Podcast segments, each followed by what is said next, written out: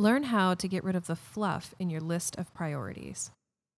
4word founder Diane Paddison shares how she learned how to get rid of the fluff in her priorities and hone in on what matters most to her, an exercise that has resulted in her living a much more fulfilling and focused life. Commit your work to the Lord, and your plans will be established. Proverbs 16:3. We live in an instant gratification age. Need to go grocery shop but don't have time? Use a personal shopping service or curbside pickup. Craving some dinner from that Italian place across town but don't feel like going out? Schedule a delivery service through an app. Need an update on a team presentation but you're out of the office? Shoot a quick group invite for Zoom. Having what you need basically always at your fingertips is a wonderful byproduct of how far technology and companies have come. But I would also argue that this unbridled access is also opening up a dangerous expectation. As a society conditioned to expect things almost immediately upon expressing interest, we are all essentially hardwiring ourselves to believe that the sooner you can deliver, the more successful and gratifying you are. You can probably already see where I'm going with this. Many of us wholeheartedly believe that in order to be viewed as MVPs at work, we must sacrifice everything and cram as much as we can into each day, even at the expense of having a life outside of the office. As someone who pushed herself for years, I encourage you to take the time to reevaluate how you view your priorities.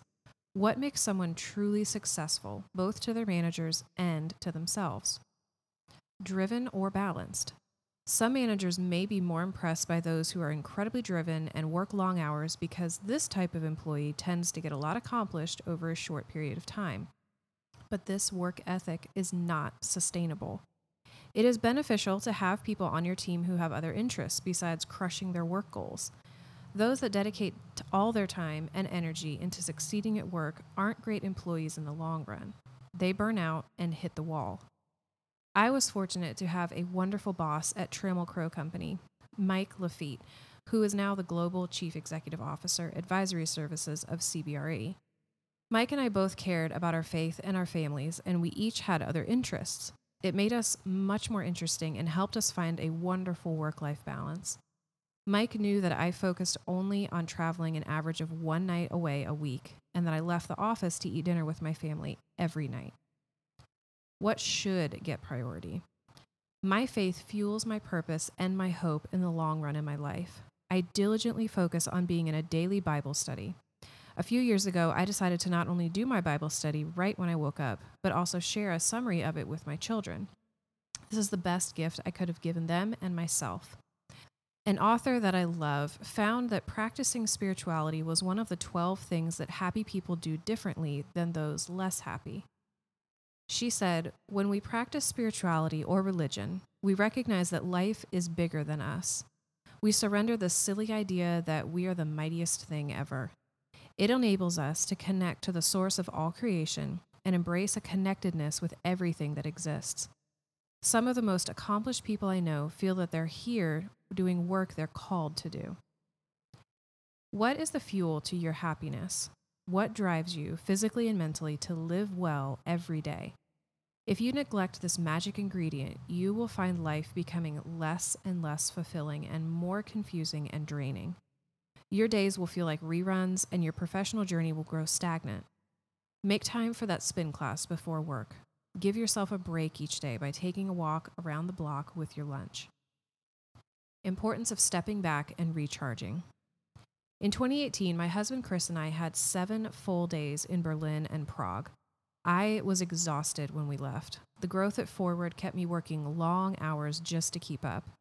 In addition, there were a lot of speaking engagement that summer, which required a lot of travel. We knew we had to go overseas to totally unplug. We didn't schedule any calls and both worked maybe a couple hours over the course of our trip. When we returned home, my energy level had shot up. I was reinvigorated and ready to take on the rest of the year. My flesh and my heart may fail, but God is the strength of my heart and my portion forever. Psalm 73 26. The author I mentioned earlier found that practicing savoring life's joys and nurturing social relationships were very important to those who were truly happy. She said, Deep happiness cannot exist without slowing down to enjoy the joy. It's easy in a world of wild stimuli and omnipresent movement to forget to embrace life's enjoyable experiences. When we neglect to appreciate, we rob the moment of its joy and its magic. It's the simple things in life that can be the most rewarding if we remember to fully experience them. How to know your priorities are out of whack. A great determiner for priorities is gratitude. I have made it a habit to start my days with gratitude. With my daughter Annie toughing it out through a horrible health journey for years, I feel myself being weighed down by the intensity of her pain.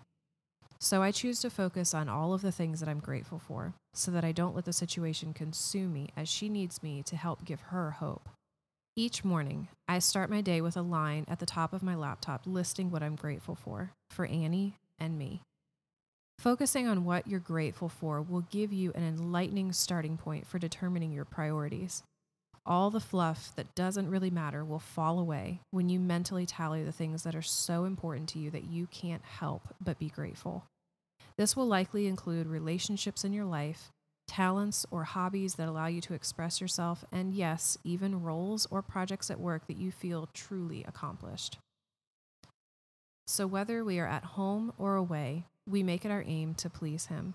2 Corinthians 5 9. Priorities don't need to be overthought, they are your opportunity to live out your life's purpose. Don't cloud up your life with things that don't really matter in the long run.